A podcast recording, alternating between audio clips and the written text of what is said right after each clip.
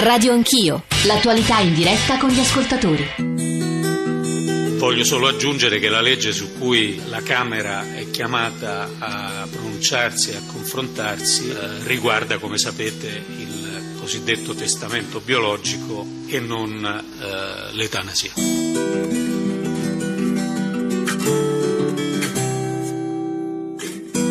Appena fuori mi ucciderò. Tu di qui non ti muovi. E chi sei, Luce? Fai ridere. Tu non mi fai né ridere né piangere. Un tossico che non sa mettere tre parole in fila mi fa più compassione di te, che ti credi superiore. Ma superiore a chi? Tu non hai dignità. La dignità è un profumo. Sai come si chiama la clinica dove si è liberi di ammazzarsi? Dignitas. Non ti agitare, qui comando io. Ma perché vuoi costringermi a vivere in questo mondo di merda? Io sono un medico e se stai male devo curarti, finito. Impedire di ammazzarti prima di tutto.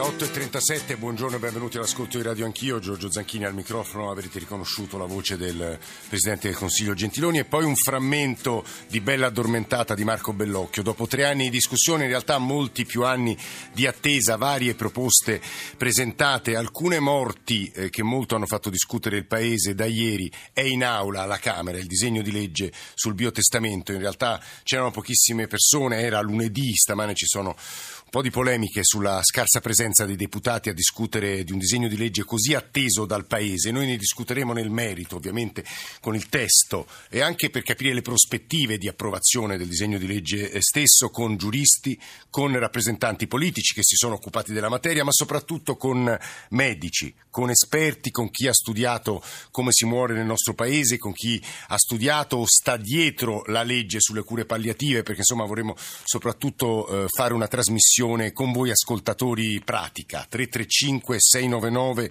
due nove quattro nove per i vostri sms, per i vostri whatsapp, per i vostri whatsapp audio e poi l'account su Twitter e poi social network, in particolare eh, Facebook. Vi dicevo, vorremmo cominciare però dalla voce dei giuristi, con uno dei maestri del diritto amministrativo italiano, della scienza dell'amministrazione italiano e anche giudice emerito della Corte Costituzionale. L'ultimo suo saggio è La democrazia e i suoi limiti. Professor Cassese, buongiorno e benvenuto. Buongiorno.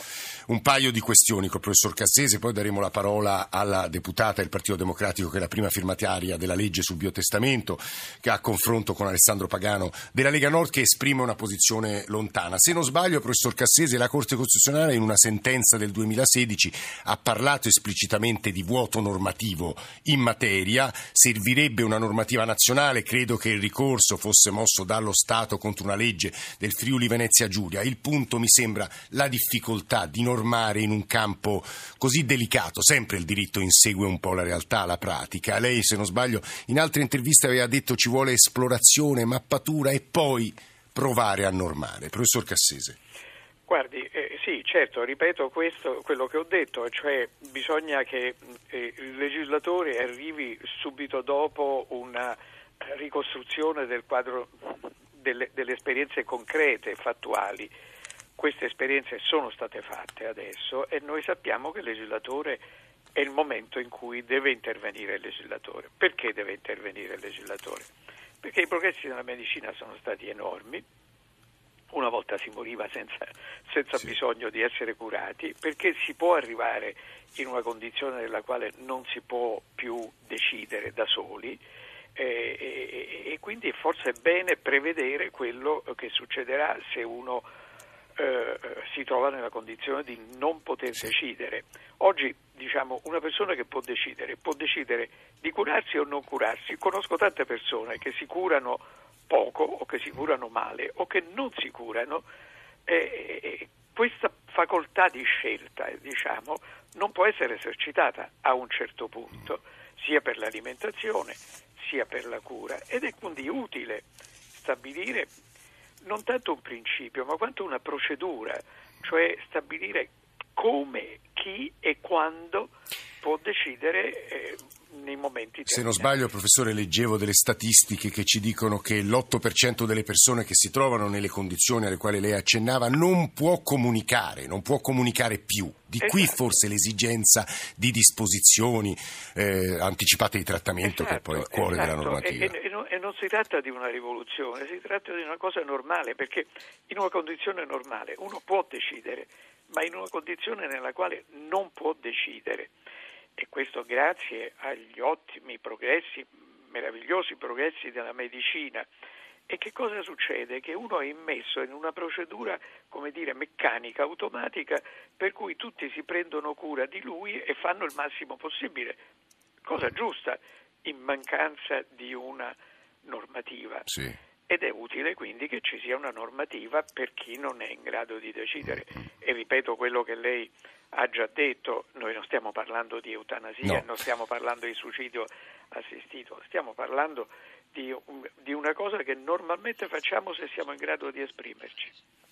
E ci sono un altro paio di questioni che molto fanno discutere in questi giorni e che vorrei girare a Sabino Cassese. La prima è il confine, insomma, potrebbe tenerci qua convegni di settimane, fra libertà e diritto, e poi il principio di autodeterminazione, perché anch'esso deve essere bilanciato con gli altri principi del nostro ordinamento. Professor Cassese. Guardi, qui vale quello che dicevo poc'anzi, cioè qui non è che si dà... con questo provvedimento, con questo disegno di legge, non è che con questa proposta di legge non è che si dà alla persona più diritti o più libertà di quelle che ha già se si trova nella condizione di poter decidere. E quindi si tratta di anzi si tratta di consentirgli qualcosa che lui avrebbe se fosse in condizione di potersi esprimere. Ma se è nelle condizioni di non potersi esprimere, eh, bisogna consentirgli una scelta precedente, insomma, cioè del fatto di, di decidere quando è, è, come dire, può parlare o, o può pensare. È capace di intendere di volere, è capace per usare di una intendere di volere, consentirgli la possibilità di decidere ora per dopo, per domani, insomma. C'è un altro passaggio, e poi la lascio al suo lavoro, professor Cassese, molto sottolineato da chi ci sta scrivendo, tre tre cinque sei nove nove due nove quattro nove, l'amarezza per lo scarso numero di deputati presenti ieri in aula. Ci sono anche delle motivazioni, era lunedì, solitamente i deputati arrivano il lunedì pomeriggio, i lavori sono dal martedì a giovedì, ma in realtà c'è un altro punto che spesso il professor Cassese ha sottolineato, e cioè qualche volta la politica è mh, inerme, inerte. La politica dov'è? Questa è una, di fronte a alcune grandi questioni del, del, anche del rapporto fra tecnologia e diritto, professore, perché poi è quello un po' il nodo, no? Lei tocca un tasto dolente, e il tasto dolentissimo è che la politica in Italia oscura le politiche, cioè in altre parole che si parla sempre di strategie, alleanze, maggioranze, e si parla poco di contenuti. Si sono svolti, si è svolto un congresso di un grande partito recentemente e, e dai giornali non si capiva quali fossero gli orientamenti del partito, cioè i contenuti, le politiche che ognuno vuole realizzare passano in secondo piano rispetto a quello ha pensato quella cosa, quell'altro si è messo d'accordo con quell'altro e così via.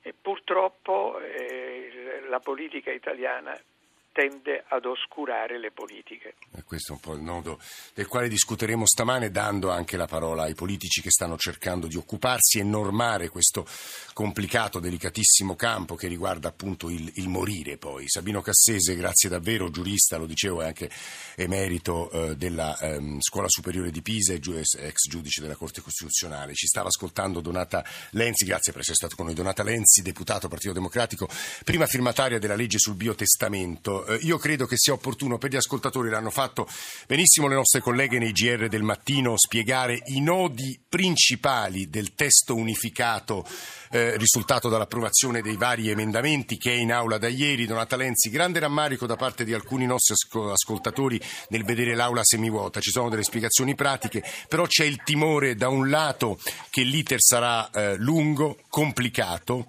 al Senato tra l'altro da quello che leggo, da quello che capisco non ci sono i numeri. Donata Lenzi, buongiorno. Buongiorno, buongiorno a voi. Allora, i quattro punti credo sui quali eh, c'è bisogno che lei faccia chiarezza per chi ci sta ascoltando, poi daremo la parola agli ascoltatori. Eh, le D A T, le disposizioni eh, anticipate di trattamento, che cosa disciplina questi cinque articoli sulla nutrizione e l'idratazione, il rapporto con il medico e con il fiduciario, e poi forse anche quel punto importantissimo del consenso informato. Donata Lenzi. Ma guarda, io partirei dall'ultimo, cioè dal consenso informato, perché questo riguarda in realtà tutti noi, tutte le volte che facciamo un esame diagnostico, una risonanza, facciamo un intervento chirurgico, anche solo ci leviamo un dente. E siamo chiamati a firmare un modulo e quel modulo è in realtà il nostro consenso. Beh, bisogna cambiare, bisogna far sì che quel modulo sia invece una scelta consapevole che nasce dopo un colloquio con il medico e che sia chiaro che si può dire di sì, si può dire di no, si può dire se si è attaccati a un'apparecchiatura, per esempio alla ventilazione artificiale, adesso basta, non ce la faccio più. Sì. Quindi partiamo dal consenso, perché quella è la regola di base per tutto. Poi c'è una situazione in quale uno si può trovare. Scusi Lenzi, le faccio subito una domanda, poi verrà qui in studio una neurologa che si è occupata di terapie, di cure palliative. C'è differenza fra ventilazione artificiale e tracheotomia? No, quello è l'operazione attraverso... È la stessa cosa, fa... sì. eh, Cioè la... sono due fasi diverse dello sì. stesso... della stessa situazione. Eh, quindi non riguarda solo il fine vita, il consenso, riguarda le scelte di ciascuno di noi, certo. Il rapporto alla sanità. Poi c'è un tema di io perdo la capacità di intendere di volere per una patologia, per sì. un incidente, per qualsiasi ragione. l'otto per cento delle persone, leggevo nelle statistiche. Eh, come faccio a far sì che quella che è il mio modo di vedere le cose valga anche nel caso in cui io non sia più capace di intendere di volere? Le D A T sono uno strumento, sono il modo attraverso il quale la mia identità viene garantita anche nella fase in cui io non fossi più capace di intendere di volere. Non sono obbligatorie, li fa chi ha questo convincimento, questa necessità. Anche qui le faccio un esempio, eh, se una persona rifiuta la medicina ufficiale, no? Si è sempre rivolta al... alle erbe piuttosto che alla medicina omeopatica, vuole che questo sia anche nei momenti in cui non è più capace di intendere di volere, adesso ha uno strumento, scrive nelle disposizioni anticipate e incarica un fiduciario di difendere questa sua posizione e di rappresentarla davanti ai medici. Questi sono i due punti fondamentali. Guardi, Lenzi... Nutrizione e idratazione. Sì. Eh... Ma io non posso obbligare nessuno ad alimentarsi se è una persona in sé capace, se no Pannella l'avremmo portato tutte le volte a fare un P S O quando faceva uno sciopero della fame. Allora io non mi perdo neanche nella discussione se sia o no un trattamento sanitario. Dico che sta nella libertà di ciascuno di rifiutare anche questo. Guardi, Donata Lenzi, eh, vorrei dare subito la parola a Stefano Candiani, senatore della Lega Nord, che esprimerà la posizione contraria. Noi l'abbiamo già ascoltata, tra l'altro, a Voci del Mattino, nelle parole di Giuseppe Fioroni. Come sapete, Partito Democratico, maggioranza e tuttavia medico, e tuttavia contrario, soprattutto sul punto del vincolo per i medici. Questo è un elemento delicatissimo di cui parleremo con molti medici. Tra le nove e le dieci verranno anche in studio. Prima di andare da Stefano Candiani, però, la voce degli ascoltatori. Non riesco a leggere i messaggi che sono molto articolati, perché noi chiedevamo in particolare stamattina partecipazione, perché vuole essere davvero un dibattito che riguarda un po' tutti, ovviamente. Marco da Roma, poi eh, un WhatsApp di pochi secondi. Marco, buongiorno. Sì, buongiorno. Io sono molto molto contento che ieri la Camera era vuota, perché, perché i rappresentanti del popolo, che sono i deputati, che non rappresentano le lobby ma il popolo, si vergognano di andare a, ad approvare questa legge vergognosa che eh, è omicidio verso persone che non sono più in grado di intendere di volere, quindi loro si vergognano perché sanno che se votano questa legge non li vota più nessuno. Però Marco, in realtà quelle persone, lei dice omicidio, le persone incapaci di intendere di volere, avevano espresso, eh, se, se insomma la legge venisse approvata e ci fosse la possibilità nel biotestamento di esprimere la mia decisione, l'avevano espresso quella, quel volere. E mio figlio mi chiede di morire, io non gli sparo, perché il sommo bene è, è la vita. No, vabbè, ma nel, per i minori c'è una norma specifica, magari su questo poi Donata Lenzi ci spiegherà, comunque ci darà degli elementi. Comunque voglio soffermarmi sul fatto che i deputati, io sono orgoglioso della loro scelta e non si vada più avanti, non vogliono approvarla, è inutile che le lobby mm. continuino su tutti va bene, va bene. I media a fare questa Marco, su storia. Questo sentiremo subito Donata Lenzi, Stefano Candiani, un WhatsApp e poi Stefano Candiani. Buongiorno, mi chiamo Valeria. Sul testamento biologico purtroppo devo dire che è la politica che non vuole questa, eh, risolvere questo problema e si dà sempre la scusa alla Chiesa. Che si presentino in Parlamento per decidere, perché abbiamo diritto di avere una legge che hanno tutti gli Stati europei. Grazie, buongiorno. Stefano Candiani, ha ragione l'ascoltatrice, o se ha torto, perché ha torto? in queste circostanze innanzitutto mi consente di dire che dare ragione al torto è troppo sì, difficile. Sì, sì, sì, ha ragione, solo, ha ragione, eh. sbagliato, sono sbagliato sempre io. Spigolature, sì, sono sì, sempre senatore, molto... è vero, se ci muoviamo in un, in un campo di eh, sì, con estrema, estrema sì. cautela. E poi c'è una cosa da dire, però eh, senza, senza voler offendere nessuno, Crede, temo e credo che l'Aula ieri a Montecitorio, più che per questioni di scelta, fosse vuota un po' per negligenza, un po' sì, anche per sì, questione sì, tecnica, perché non c'era ancora una... un approfondimento, una votazione o un momento di, di dibattito eh, sugli emendamenti. Sa, eh, è una legge a mio avviso molto, eh, la dico così come la penso, ipocrita, nel senso che non affronta totalmente la questione ma la lascia una sorta di autoconsumazione del, del malato. Eh, io non più Non voglio per l'amor di Dio estendere l'intera linea politica del partito, sì. però certamente su una cosa del genere bisogna impedire che in Italia avvenga quello che per altre materie sta avvenendo, ovvero che i magistrati intervengano e che prendano loro posizione laddove invece ci devono essere dei limiti di legge o delle definizioni di legge ben chiare. E certamente la libertà individuale, la scelta individuale deve essere sempre rispettata. Non voglio parlare Non voglio, abbiamo, è un po' disturbata la linea senatore Candiani, Lega Nord, vada avanti, sta in treno, vada avanti senatore, proviamo. Persona che, eh, di una persona di setto di fame, ma nello stesso tempo dico anche che non posso obbligare una persona a soffrire o a rimanere in una condizione di strazio come purtroppo ne abbiamo viste. E, e quindi senatore dal punto di vista pratico che significa questa sua frase? Ma significa che questa è una legge che non risolve il problema, eh, chiamiamolo pure, dell'eutanasia, ma inserisce una nuova definizione che è quella della morte per fame e per sete. Cioè chi si lascia morire decide di lasciarsi morire, che è cosa differente rispetto eh, alle cure palliative, piuttosto ancora che delle prestazioni mediche. Però a suo avviso fa parte o no del nostro diritto individuale, della nostra libertà, per usare una parola? Sì, io credo che questo debba essere il concetto che va seguito nella definizione del, del, dei limiti di legge, la libertà della persona. Cioè se una persona nella sua, nel suo anche credo religioso o nella sua, nel suo non credo decide eh, che la sofferenza a cui è sottoposto dalla vita non sia più per lui sopportabile, beh, questo deve essere considerata come un'altra... Quindi lei voterà in dissenso rispetto al suo partito o no? No, no, non c'è una linea di partito in questo caso, no. C'è una linea sulla legge. È chiaro che stiamo parlando di una legge che definisce un criterio che è quello di interrompere l'alimentazione. Ecco, credo che questo sia un criterio sbagliato e soprattutto non mette un limite a quello che può essere l'intervento da parte dei magistrati. Stiamo vedendo in questi giorni cosa avviene con la step child adoption. Sì, però Candiani, sull'alimentazione allora lei come normerebbe? Su nutrizione guardi, e idratazione artificiale? Guardi,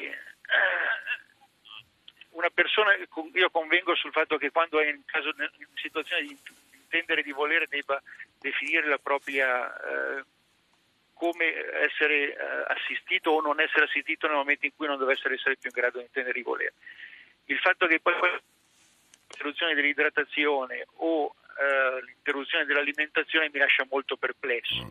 Eh, non, non, non lo ritengo un modo di un modo di rispettare. Questo è forse il punto, Stefano Candiani, la interrompo e ci scusiamo con lei e con gli ascoltatori per la linea un po' disturbata, per chiudere poi con Donata Lenzi, che è la prima firmataria di questo disegno di legge. È il punto che più ha diviso in questi anni, cioè la nutrizione o l'idratazione artificiale è un veicolo di terapie o è sostegno vitale, come se decidessi di far morire qualcuno di fame o di sete. L'altro punto sul quale vorrei chiamare Donata Lenzi, molto complicato, è che cosa possa o meno fare il medico, perché il dottore è tenuto al rispetto delle D A T, cioè delle disposizioni anticipate di trattamento, e può modificarle solo in accordo con il fiduciario, che è la persona che io indicherò quando materialmente stilo il biotestamento come è intitolata a decidere al posto mio se io non sono in grado di decidere, nel caso di nuove terapie migliorative. Donata Lenzi, questi due punti. Ma guardi, intanto il medico in generale bisogna ricordarsi che cura una persona, non una malattia. Quindi cura una persona che ha le sue idee, la sua età, la sua esperienza di vita, la sua rete familiare, e deve tener conto della volontà di quella persona. Non cura un corpo, cura una persona. Mm. Quindi il vero medico, secondo me, quello che è in grado di portare avanti la relazione di cura, è quello che tiene conto nel modo di curare stesso di quali sono le volontà della persona che ha in carico.